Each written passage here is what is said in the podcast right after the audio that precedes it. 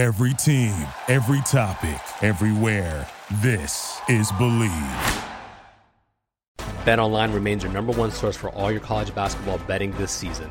Get analysis of every play, prop, and point at BetOnline. You'll find the latest odds, bracket contests, team matchups, and game trends at BetOnline. Updated odds for everything from live games to conference championships, right through to the Final Four and championship game. BetOnline is your college basketball headquarters this season. Head to the website today, use your mobile device to sign up and receive your 50% welcome bonus on your first deposit. Be sure to use promo code BLEAV to receive your bonus. That's B L E A V, BLEAV to receive your bonus. BetOnline.ag, where the game starts.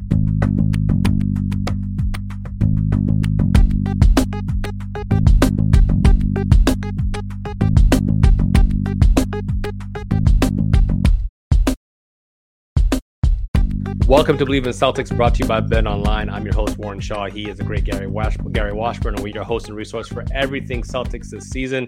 Gary's been a minute. Haven't talked to you since the All Star break, my brother. How you been? What's been going on? Everything's good. Everything's good. We're getting close to the finish line of the NBA in terms of the regular season, and now uh, I don't know how big college basketball fan you are, but man, uh, it's getting warming up. Thursday's the first day of games. Couple games tonight. The first four if you're really into that. Uh, yep. You know, seeing the 16 seeds go at it, and the, you know the teams have barely made it, but uh, great time in, in sports right now. So it should be really fun, and so yeah, really good time as we kind of dive into uh, the playoffs coming up in about four weeks.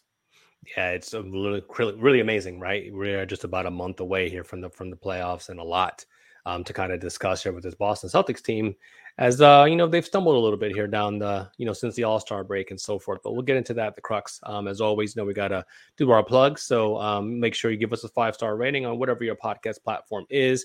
Uh, make sure you follow us on Twitter at G Washburn Globe for for Gary or at Shaw Sports NBA for me. Make sure you're following Bleav at Bleav Network or Bleav Sports. Now we want to kind of just jump right in because again it's been a minute, so we got we got a lot to get into. Um, news of the week in some ways for Boston is Damon Stoudemire um, it will has already left the team. It gets it done. Like I usually these types of things, I think like, hey, at the end of the season, you know, you'll transition on. Uh, but Damon Stoudemire Damon Stoudemire accepts a uh, a head coaching job at Georgia Tech.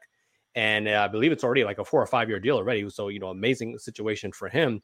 Uh, talk to us a little bit about that because um, I have some some questions and theories that, that I want to get into. But what's your sense of the situation with Stoudemire and in some ways kind of the abrupt you know, um, departure to go to that job immediately. Yeah, Warren. Um, the thing about it is that Damon, great guy. I mean, great guy. Good experience with him over the last couple years.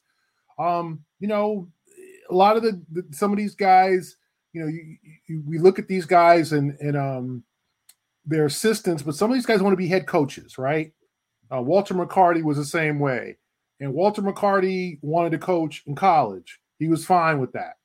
Um, some NBA assistants want to stay in the NBA, want to be NBA head coach.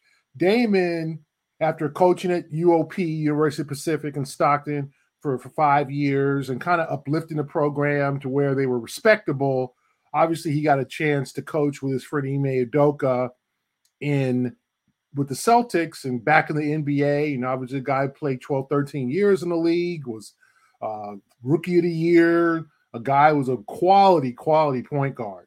and you know, people don't know about Nathan Stoudemire. Look at his uh, YouTube tapes or whatever during his his years. He was a he was a little dude. Uh, you know, they, call, they called him Mighty Mouse for a reason because he was a small guy, but man, he could get to where he wanted to get to on the floor. But I think he always kind of had his eyes on, you know, if the opportunity came up to, to coach in college again.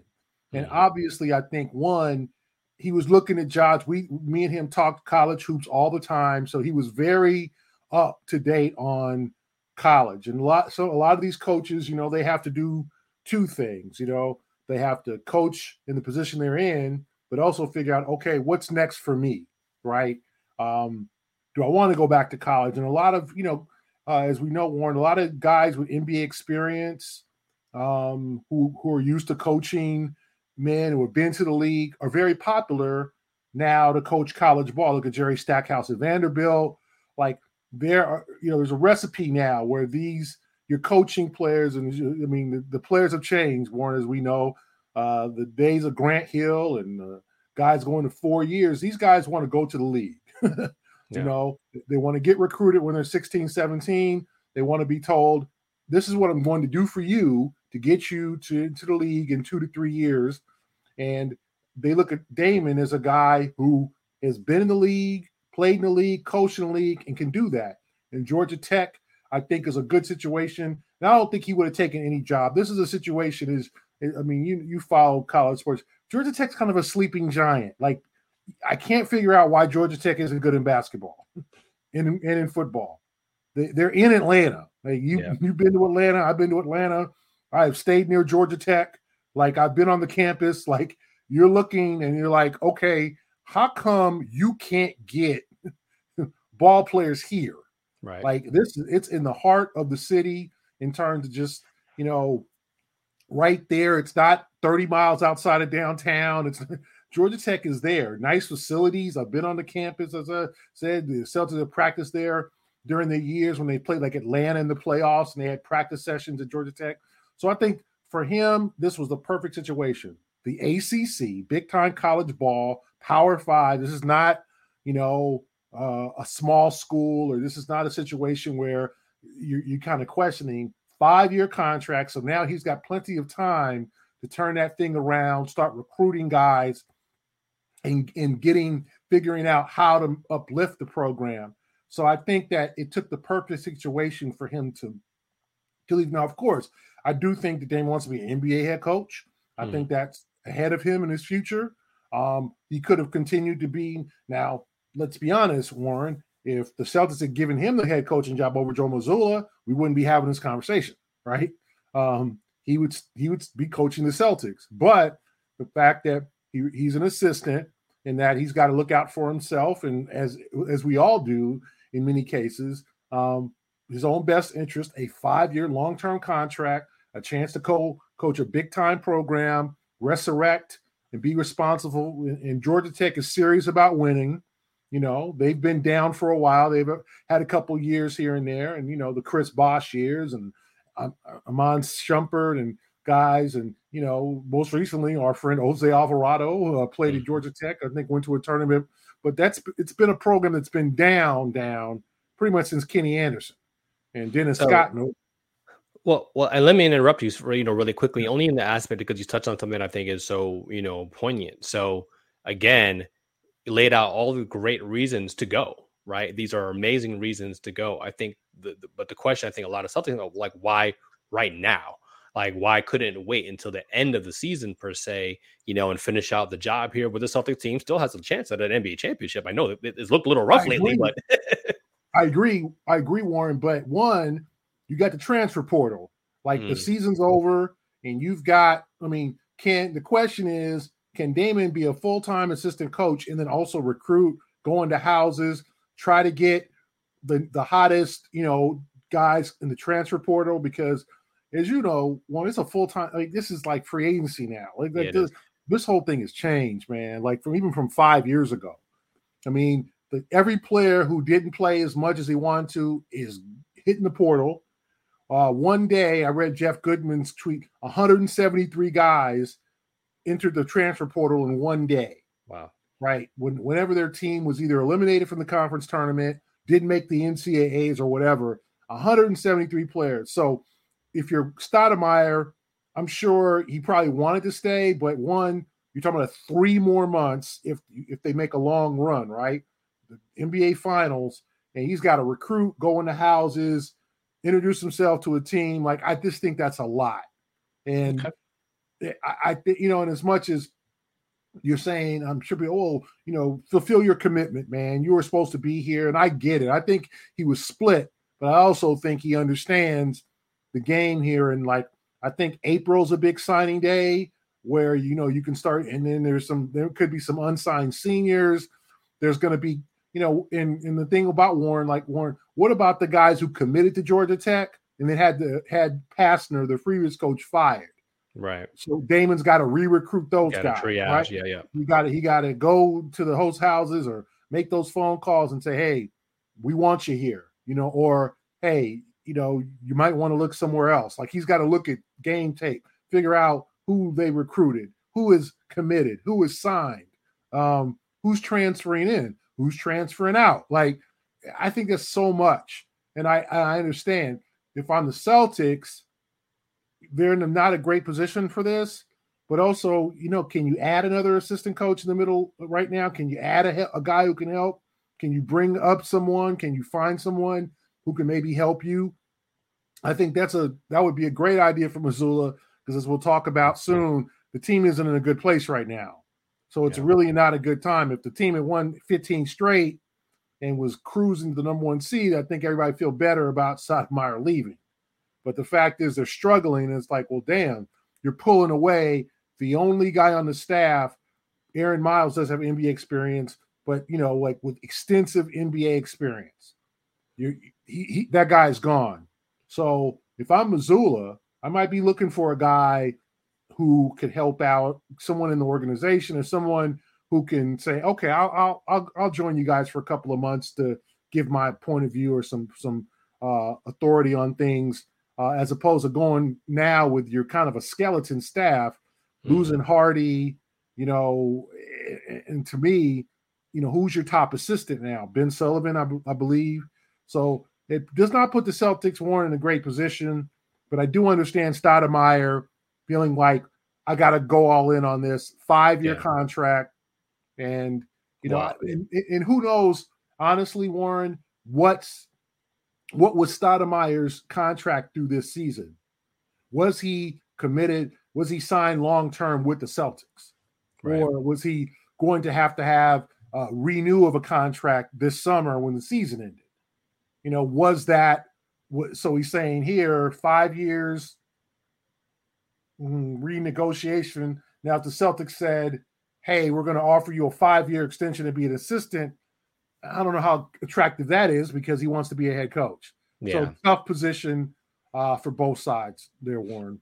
Yeah, no, I, I, definitely, I definitely, again, as you laid it out, it makes a lot of sense. And you know, the, the, college game is tough, and for him, especially as you're alluding to, they're committing five years to you, so you got to feel like, hey, I got to go in and commit immediately and get this show on the road. Exactly, for all the great reasons. Again, you know, Power Five conference, there's a lot of talent. Again, the triaging of of of, of current players now who might be upset that their coach is no longer there. All those things make a lot of sense. Um, two quick points, you know, I want to kind of touch in on this, and then we'll kind of close the book on Damon Stoudemire here. Um, do you did you get any sense or angst or so to speak that in essence that he felt like he might have got passed up? And as you alluded to he wants to be a head coach but you know was there anything on the sidelines with him Mazzulla is there anything to the recent slide that maybe even said you know what? Maybe it's now a good time to kind of get out of here as well too. Anything in that lane and then I want to ask you one quick follow up after that. No I think he believes in the players. I don't think the, the recent slide or the recent uh, you know struggles led to this. Um the question is what went into the decision making to give Mazzulla the job as opposed to Stoudemire, mm-hmm. and because Stoudemire had been a Division One head coach, had played in the league, you know, guys know who he was. '95 Rookie of the Year, Mighty Mouse, great career at Arizona. I mean, to, led, led Arizona to the Final Four in '94. Um, you know, a, a, guy who's very accomplished. Now, was is it was it because Mazzulla had been there longer? Was it because he was closer to Brad? Was um, Stoudemire's t- ties with Ime Udoka, did that hurt him in terms of getting a head coaching job? Like, you know, in, in this situation, do you name someone who's very close to Udoka as the as the head coach? Uh when you know basically you've suspended him Udoka for some off the court things. Do you give him the job? Like you know so maybe Stoudemire got caught into guilty by association or just that association with Ime that might. And, and I never got from him, hey man, like this is some BS. I should have been head coach. No, never got that. He was grateful. He was he was happy to be around the guys. I mean, the day that they announced the suspension, Damon was working with the guys. He was at the practice facility. You know, he didn't take a week off. He didn't. Him, Aaron Miles, the guys who uh, were close to Ime, um, kept working kept it moving. And and I think he understood um, the situation and he's remained close to Ime. Um, they talk, you know, so I, I just think the situation for him the fact I don't know if he expected Georgia Tech to come after him. Gotcha. Because gotcha. I do know uh, another Power Five school that inquired about him um, um, two months ago, and he said no. So obviously, it just wasn't like, "Hey, I just want to get the hell out of here." I do know for a fact before they're oh, before the job was because the job is now open. Hmm. Uh, the coach has been fired. Um, but before, when it was pretty obvious that coach was going to be fired about two months ago, uh, he got a call from someone at that school asking his interest, and he was like, eh, "No, nah, I'm I'm okay." So I think Georgia Tech brings on a special situation. Makes sense. Makes sense. So before we go to go to break, um, you touched on something that uh, you know that will probably lead into our next conversation. So, is Mazzulla in a in a position now, like you said, kind of thin with with the coaching ranks a little bit, but I think with him still being a first year head coach, if you will, I always find that that line to be hard if you bring in like a top name assistant, like I don't know, a game, a name like James Borrego was out there, right? I mean, could you bring in James Borrego to be uh, a special assistant for the remainder of the year? I remember when D'Antoni was doing that stuff for the for the Nets and I think the Sixers for a little while and stuff like that as well too. Do you see Boston maybe kicking the tires on somebody like that, or would that would the power of the of a name like that be too overwhelming for for Mazzulla to some degree on the sidelines? Do you think? Yeah, I see what you're saying, though. I see what you're saying, Warren if it was like uh, I don't know, someone who was climbing, clamoring to be a head coach again. Like mm-hmm. if it was uh, you know, but to me, you could bring in like let's say years ago when Memphis brought in Larry Brown. Okay. Like Larry not trying to be a head coach anymore. Gotcha. Larry's Larry's just trying to give his advice. He's just trying to be on the sideline. Um, James Borrego, maybe, but he's he's a guy who's you know didn't do great in Charlotte uh, but could offer some assistance there. Uh, to me, I do think if you hire the person who is kind of clamoring to get back in, then that could be it. But you also have guys, Warren, that just want to be on the sideline again. Assistant, head coach, third assistant. They just they they just want they want to back in the life. They want to help. Yeah, you know what, Gary, and you're right though because I've seen a lot of guys humble themselves with that too. I think yeah. of Jaeger as well.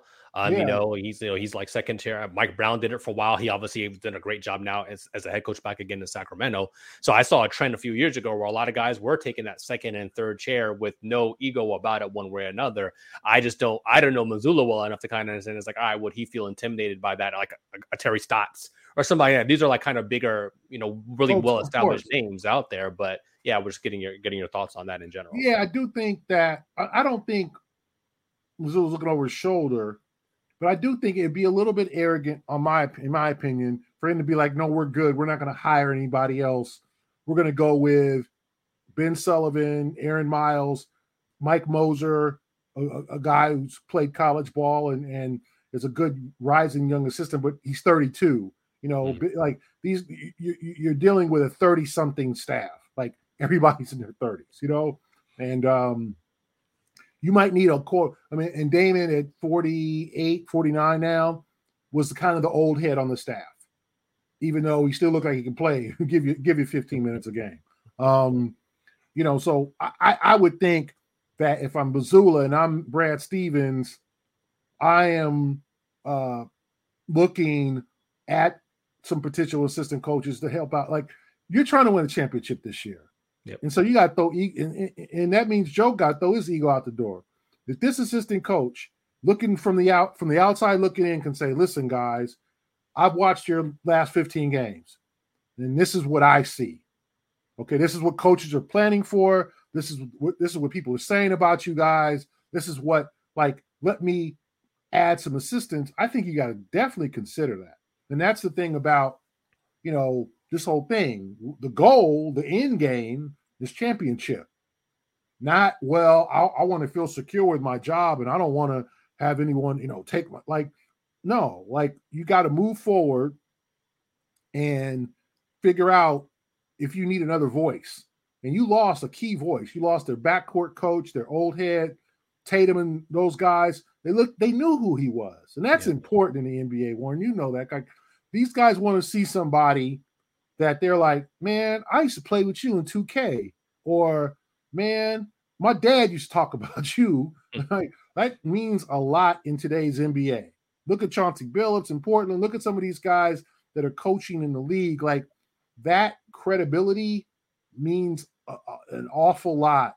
Or if you don't have that credibility, if you didn't play like a Taylor Jenkins or, uh, you know, coach in Oklahoma City, you you get your staff, you get someone on your staff who it has coached yeah. and sorry played and been there that these guys can look to and say, hey, like, can I talk to you about something? I'm going something going on here. So who knows? And you know what? I mean, I know she's kind of an assistant uh, to the general manager, but Allison Feaster's out there. Why not? Yeah. Why not? Why not put her on the give her? She knows the game. She pl- she played in WNBA. If you want to go that route, I see that. I think that'd be great to bring her on and have her. Now she might say, "Listen, I don't want to be coaching no more. I'll like I, am you know I'm I'm just I'm a, I'm the like assistant GM kind of thing. I'm just I'm sitting I watch. You know now she might not be interested in that, but I think that that's a a fantastic idea if that you know if they need another voice and someone who knows the game. But I do think they need another voice. Well, you know, we wish we wish Damon Stoudemire all the best, you know, in in his future endeavors here. Again, a quality hire uh, by by the University of Georgia Tech. Uh, we sorely missed on the Celtics sidelines, and hopefully Boston can find a way to uh, fill the void, fill the gap, as you alluded to here, Gary. Because yeah, I think there's there's some things missing here. And on the other side of this break here, we'll talk about what's been happening with this team um, a little bit and um, uh, you know see if there's a way to kind of right the ship here on the other side of this here on Bleav in Celtics brought to you by Bet Online. We'll be right back.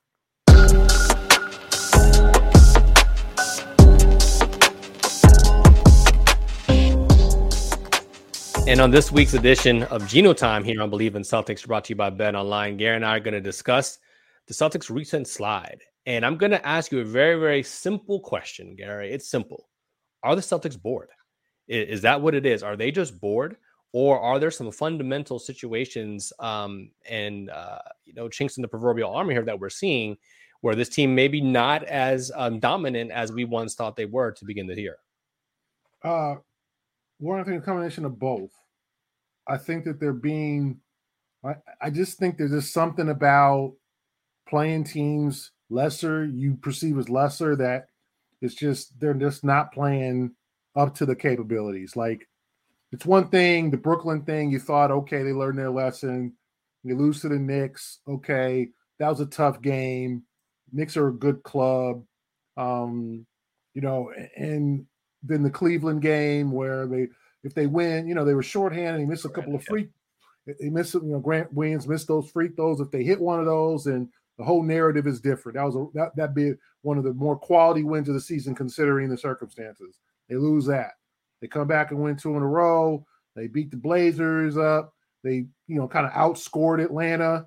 Um, though they led, uh, you know, like the last three quarters pretty much, and and, and were able to win that one. But this game against Houston was just really concerning for me in terms of just their seriousness. It's the typical thing, Warren.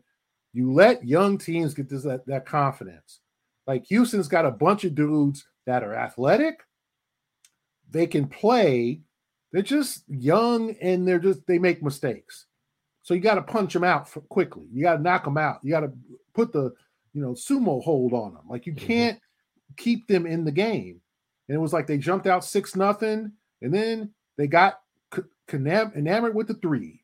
Like we're just gonna take threes. I, think they took Warren. They take I think 14 threes in the first half, quarter, something to that effect. Like they're just launching threes, and they you know they they were awful with them. Houston hit the boards. They they they uh, stayed ahead in the first half. Like they got to the free throw line, I think 18 times. The Celtics five in the first half. Like I, I, you know, I watched the game, whole game. Yeah, they were calling a lot of touch fouls. Like I understand the Celtics' frustration with officiating because there were a lot of like whatever, a lot of touch fouls were being called that weren't being called on the Celtics side. But this is the Houston Rockets, 15 win team. Yeah. They do this all the time. Like what I found out, Warren, about bad teams is very few teams are just bad most bad teams are good for three plus quarters. Then when the eight, nine minutes left, then they fall apart. As we saw, Houston almost fell apart in the last three minutes. right? Like they almost like if Jalen hits that third free throw, it's a tie game. The whole complexion of the game is different. Yep. The Celtics don't have to foul and all that. Like it would have been tied up, and it would have been definitely a different tone of the game if Jalen hits that free throw. You know, they turn the ball over, then Jayson tries to save it with a behind the back pass. Like instead of just getting the ball and calling timeout when you're falling out of bounds, he does this. He tries to do this like, uh, you know, tr- dramatic behind the back. Oh, Sports Center play, and what happens? He he throws it right to to Kenyon Martin. I mean, it's just like I think that they're disrespecting the game and they're paying for it. You know, like J- Jayson's trying to shoot too many damn threes to get himself going. Uh Marcus is in a different stratosphere, right? Marcus is not he is back to the three-point launch in Marcus as we a lot of the Celtic fans remember and don't love the the guy who at any opportunity chucks a three. And he he was that guy last night and just not making plays. You know, not you know, missing layups or shooting the ball, shooting, thinking he got fouled, so he shoots it. They don't make the call, then he sits and argues about it. Why all the other nine guys go down the court. Um, I, I just think it's a combination of boredom and, and, you know what? It's coaching too. Like Mazzulla's got to, like Mazzulla's not getting these guys ready. You yeah. cannot lose that game against the Rock. You can't lose that game. They lost a full game to the Bucks in the standings. They'll look back and be like, whoa, how come we didn't get the number one seed? How come we're playing game seven in Milwaukee? How come we're playing Philadelphia in the second round? Just add, just look at the Brooklyn game and look at the Houston game. And you'll see why. Like it's it's it, that was embarrassing. Houston, and then you know, it, you saw Warren. Then what happened? The Rockets in the fourth quarter started making plays. That sequence where Usman Garuba hit consecutive threes. One, I looked up his numbers, Warren. He's literally a 50 something percent. He doesn't take a lot of threes, but he's hit 50% of them. He's yeah. a good three point shooter. Like I was like, wait a minute. I've never known this guy. I don't know much about him, but he's a kid from Spain. You know, he played in the Spanish national team, played in the Olympics and all that. He can shoot three. I, I look, I can look now. Warren, he hit two for two before last night, let me see here. Check my totals here. He was 21 for 38 from the three. 55%. Lights out. Yeah. So he doesn't take a lot, but he makes damn near 60%. Then he made two last night. So I know you got to give up something, but that's not good coaching. If the dude is made 55%, somebody's got to be like, dude, we just can't leave him sitting there. And what happened? He hit two in a row. Then Kenyon Martin Jr. hit one. And you're like, see, now they're making plays. Yep. You didn't give them the confidence. Now they're starting to hit shots. They had nothing. They still can't stop anybody off the dribble. So Jalen Green was getting to the rim and getting to his spots anytime he wanted. And it's just like Jayson was in outer space. And then Jayson, I don't know why they gave the last shot to Jayson. Jayson's going too damn fast and tries to do this. I don't know why he didn't try to dunk it and get a foul. He tried to do this pretty layup. He shoots it too hard. Like it's just all the things that you see from this team, Warren, comes back. And it's just like, have they learned anything? 72 games in? Sorry, sorry, 69 games in? Like, I don't, it's just, you know, Grant's not playing well. They still haven't feel, fig, figured out like do they do they need like they still get killed on the offensive rebounding. Houston killed them on that. Just guys standing in front of the basket. Oh, ball. Okay, let me lay it in. And ones like simple stuff. And it's just like Houston didn't play exceptionally well, but they made but they they played well enough. Yeah. Then in the fourth quarter, when the Celtics are trying to make this valiant comeback, then they start making plays. I thought the key sequence was that those three three pointers, I think in three to four possessions, two by Aruba, uh, Garuba, whatever, and the other one by Kenyon Martin Kenyon Jr. Martin, yep. And you're scoring, so they scored nine points in what like a minute 30, and the Celtics were down nine. And it's just like, uh, you know, then they got to make this valiant comeback. And what happens? Jalen misses the free throw. Jayson tries to make this heroic pa- behind the back pass, like stuff that just it's ridiculous. And then Jayson misses the layup. I'm not going to blame him for missing the layup. I just think he was going way too fast trying to get to the rack, and he should have probably tried to dunk it or draw the foul instead of doing the pretty let me avoid you. So I think they're bored, but I also think there's a problem with just motivation. And it's it's getting to the point of just like you can't count on them. And this is reminds me, Warren, of the Brad Stevens teams a couple years ago when Brad had no idea what team was going to show up every night. Hmm. The 36 and 36 year. Like when he just was like, I have no idea how we're going to play. Well, it's it's funny you mentioned that because as you alluded to that, they're 36 and 36. They're basically they're five and five. They're a 500 team since the All Star break, and literally middle in the pack in almost every significant statistical thing you could think about. Offensive rating, decent rating. They're somewhere between 13th to 17th. So it's like they haven't fallen off a cliff per se. They're not two and two and eight or something like that. But at the end of the day, if you have championship aspirations, this is not how you want to close out the season. And I'm very concerned for them in the aspect of like, yes, Milwaukee got unprecedentedly hot, hotter than they've ever been in the Giannis era. Understanding, you know, winning 16 in a row and then whatever it is now, 19 out of 21 or something like that. Like they've been ridiculous to be able to catch and now surpass Boston. But it doesn't look like the Celtics are going to have much of a chance to maybe even catch them because they're letting things get away from them with with golden opportunities. And that, as you alluded to, is really frustrating. And I've been talking to you about this pretty much the entirety of the year. I've never been comfortable I've just I've just never been comfortable because you could always kind of see some things like yeah they still have some of those bad habits. And then they'd figure out a way. And the beginning of the season the shooting was so hot. The three point shooting the three ball was going in going in going in. And one of our New Year's resolution was like listen maybe get to the cup a little bit more. Stop shooting as many threes.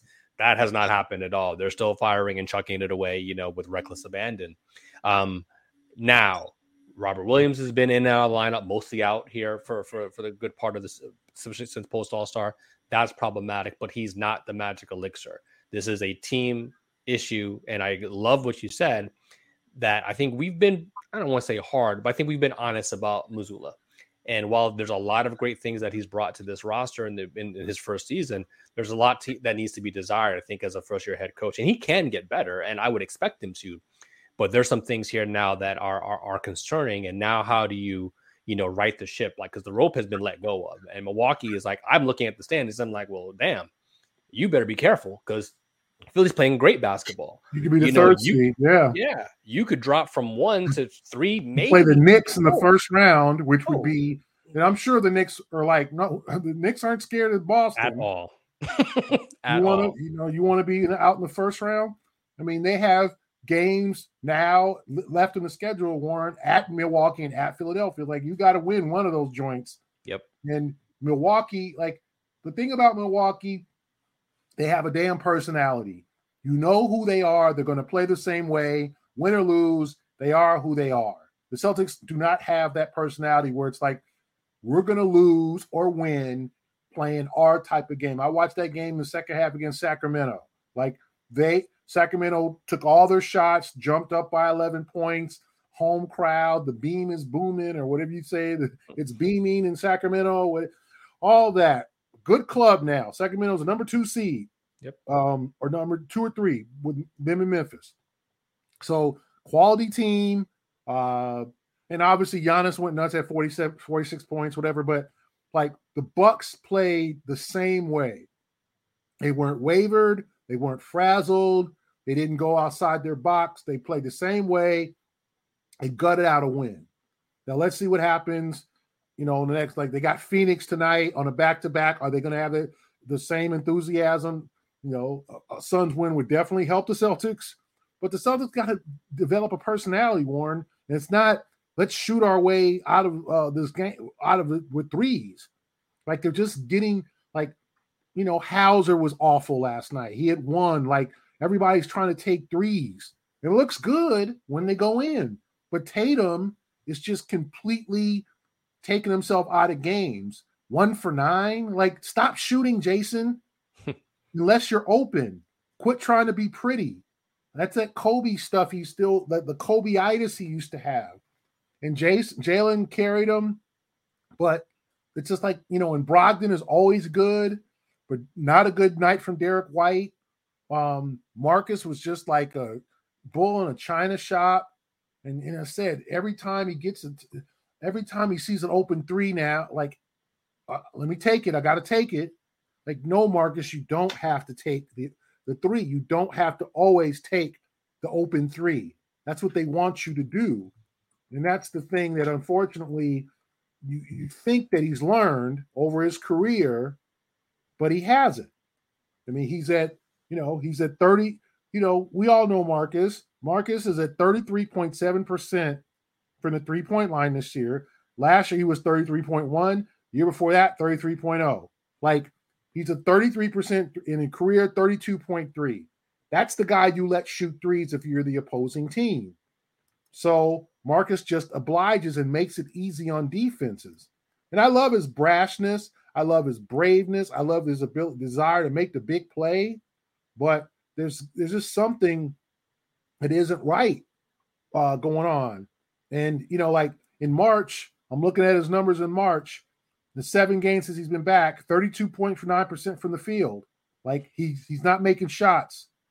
Um, and it's it's just you know, I don't know what what they can do. Um, you know, he he's just not he's just not doing it.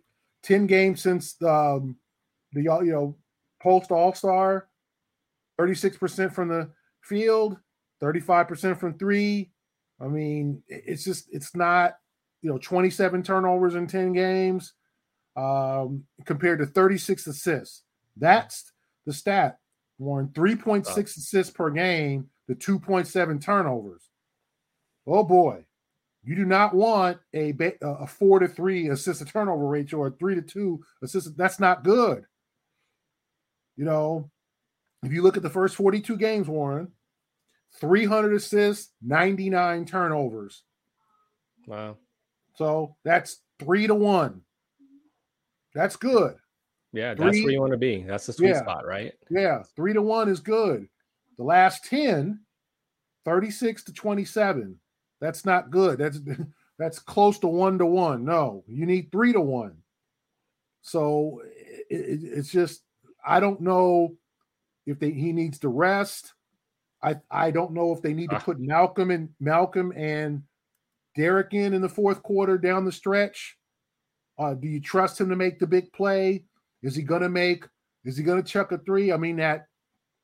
I mean I don't know if you you watched the whole Cleveland game, but Marcus chucked a really early shot. I think they had a chance to really uh, get the game. I think they were. Uh, it was a tie game, or I think they were down one, and and Marcus had the ball and chucked the early shot clock three in like the last minute, and brick you know what I'm saying? It just puts you at disadvantage. And Marcus is now getting a lot of fouls. He's back to, you know, yeah, he is. You know, I mean, you know, as much as you know, I think everybody loves his fire and fiery style. He's got the ejection in Atlanta. Um, you know, he he fouled out against the Rockets.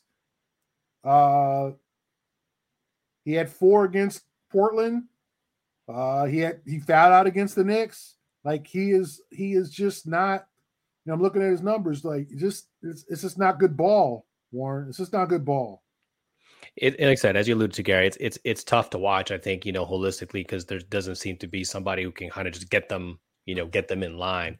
Even when Horford plays well, like they're still losing some of those games, and it's tough. So trying to figure out what it is is is it, is it the veteran president's presence that's that's needed? Is is it Mazzulla needing to step up in a way that you know maybe he hasn't figured out how to do just yet? Um, is it again? They still have the the roster spot, and I've been trying to figure out like you know the minutes have been so dramatic um, for both Tatum and Brown specifically, and even now even Smart to some degree. It's like, all right, well, can you take some pressure off of those guys to, to kind of save them because I feel like you're you're going to wear them out as you as as you were trying to you know get 60 wins or whatever, win the number one seed. Now these things um it's, it's going left. It's not going the right way that you want to. So not that you you're not trying to put it in um you're not trying to downshift so to speak, but you got to figure out a way to play smarter and then get them some some rest so that they can be fresher and make smarter and better plays all across the board. Marcus Smart, Tatum Brown, the, the entire nine. Um, is there any, I mean, and again, we we we know what it is. Not many buyout or off the street guys are helpful, but can is there anybody that you can think of that could maybe eat some minutes and be helpful at least for the regular season um, to maybe take some of that pressure off of them in any capacity, or is that ship already sailed?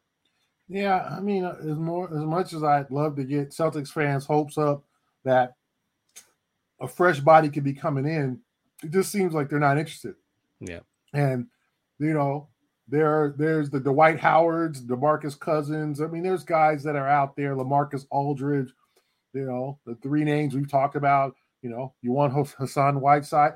Like, and I don't and I'm not ripping these guys like, oh, they'd be terrible. It's just that I, you know, the Celtics are so cautious about their system. What annoyed me, or not annoyed, but just is this strange, was like Nerlens Noel was out there, and the Brooklyn Nets pick him up and he's playing. He started for him. Hmm. Like you don't need no, you don't need a big man to score. Eat up some minutes, block a shot, get a damn offensive rebound. You know Moses Brown, the, the guy who was a Celtic for like 15 minutes. Yeah. The guy who I saw had 19 rebounds in the first half against the Celtics when he was in Oklahoma City. He got he just um, got uh, waived again by the Knicks. By the Knicks from his two way. Now I don't know if he'd be eligible for the playoffs. I don't know the ruling about if a guy is waived and then signed to a two way, and then if he's could he is he playoff eligible? Um, I'm not sure about all those rules, but he's a fresh young body that you can throw in there, like you know. But it's like there's a stubbornness of like, well, we want them to be real. Like you, okay, like you want to run Blake out there all the time. You want to run Kornet. You're getting killed on the offensive boards. You need a body active that can and then show one who can show some enthusiasm. You know, Warren, the quote that really moved me, and I don't know if you saw the quotes from last night, was Jalen like, we got to cheer for each other more. And I even saw it during the telecast. Like, mm-hmm. guys aren't on the bits cheering each other on. Guys aren't clapping. Guys are sitting there like it's a, a, a opera. You know, they're just sitting there.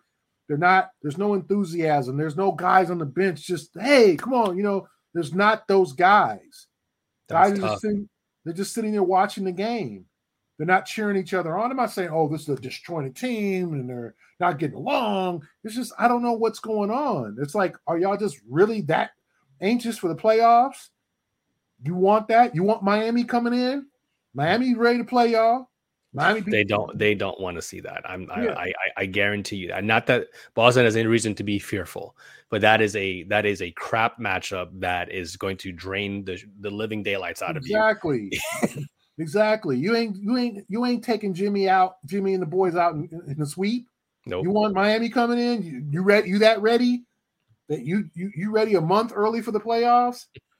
Or do you, you know, I mean, it's like what's going on here with their mentality, with their approach? I don't know, Warren. Like it's it, it's it's hard to figure out because they said, well, you know, we let the you know other team take it to us, and we didn't have any the energy. Well, why not? Yeah, you got a day off.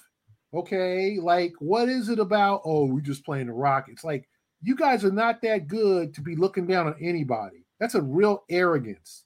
That's a real problem you don't look down to your damn opponents. The end they're pros too. All yeah. them do is damn lottery picks. Kevin Porter, first rounders, Kevin Porter, Jalen Green, Jabari Smith, Jabari third overall yep. Kenyon Martin Jr. is a rising player. They ain't got no, they ain't playing scrubs. Houston's playing just a bunch of young dudes who don't know how to play together yet right? I love what you said though. Though, like they got to figure out a way to to better respect the game in general. So, yeah, well, disrespect to the game. You like the Brooklyn game, throwing balls off the backboard, trying to play this and one mixtape stuff. Tatum trying to take on five guys. They thought they thought Brooklyn was done, and as we've seen, the Nets figured something out. Yeah. Now they're now they're they're they're not going to be an easy first round knockout. Now I'm sure some teams would rather play them because they don't have a quote unquote star. Star. Yep. But they're playing like six dude, five dudes that are six eight, and, and and that's how they're stopping people. I watched them.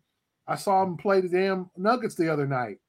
I mean, they shut down, not shut them down, but like they were blitzing Jokic. Like they won that game, right? So at yeah. Denver, Denver one of the best home records in the league. So, like to me, the Celtics have to figure out what is what they want. How much how much do you really want this? That whole we're ready for the playoffs thing. That's I mean I said you want the Knicks or you want the Heat. You're not you're not gonna get you're not getting the Bulls or you're not getting you know it's like the 10th seed ain't gonna win the play in, man. Yeah. You're gonna get Miami. If you're the second seed, you're gonna get Miami or New York. You might be lucky to enough to get Atlanta, but you're gonna get a team that's like, man, we ain't scared of them fools. we don't right in the garden and get take game one. You think Jimmy Butler's scared of the Celtics? You think Kyle Lowry and Jimmy Butler and Tyler Herro are scared yeah, of Celtics? Trust me, I, I live in the South Florida area. They want Hell they want nothing no. more. they want nothing more. They no. actually probably want that matchup. Miami is like, just wait to the playoffs. Just yep. let us in. With now, I'm sure Miami don't want to do the play-in thing. They don't want to have to play you know, Atlanta at home. Atlanta. One, they don't want to do that, but it looks like they're going to have to because because you know I don't know if they're going to catch the Knicks in the sixth seed, but like Miami's Miami's for like fully healthy, we can take out anybody, especially Boston. Especially, uh, especially I love what you said there. so, so as as Boston now more or less is uh, on this um their I would I believe their final West Coast trip of, of the year, uh Minnesota, Portland, Utah, Sacramento, Jesus, all coming up. Uh it's going to be a rough go here for for Boston and you know, these are all teams they can beat but nothing, as mm-hmm. we continue to say, is going to become easy for them. Minnesota is trying to get out of their play-in situation. You know, in the Western Conference, Portland is still fighting for a play-in situation. Utah, same exact thing, and the Sacramento Kings, on a back to back league. Utah on a back to back. Utah on a back to back. So right, frightening. yeah, no Horford. If you would think no Horford, and you know who else is going to rest that game, so you're not going to have a full.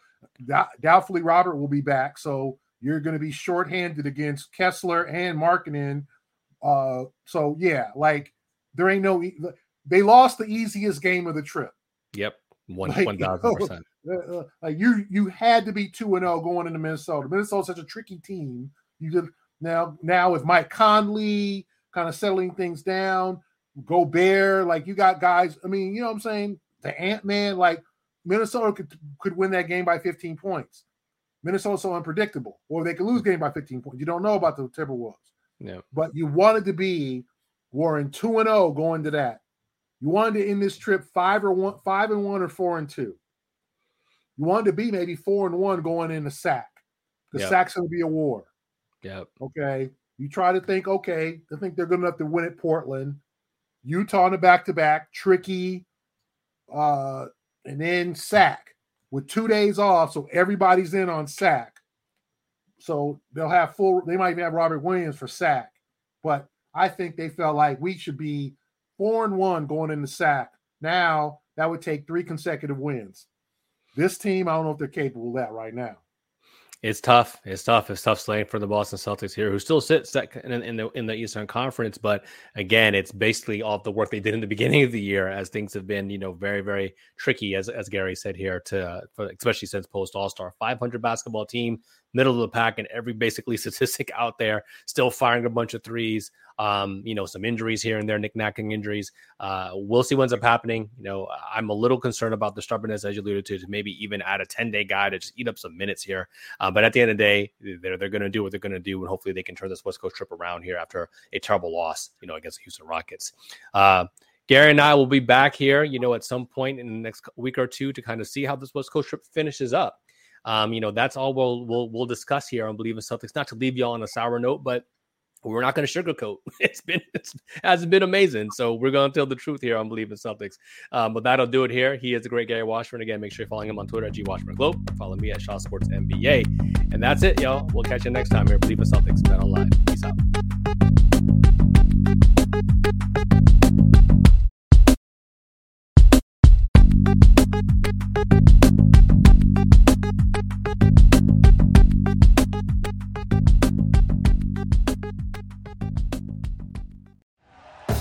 Thank you for listening to Bleav. You can show support to your host by subscribing to the show and giving us a five star rating on your preferred platform.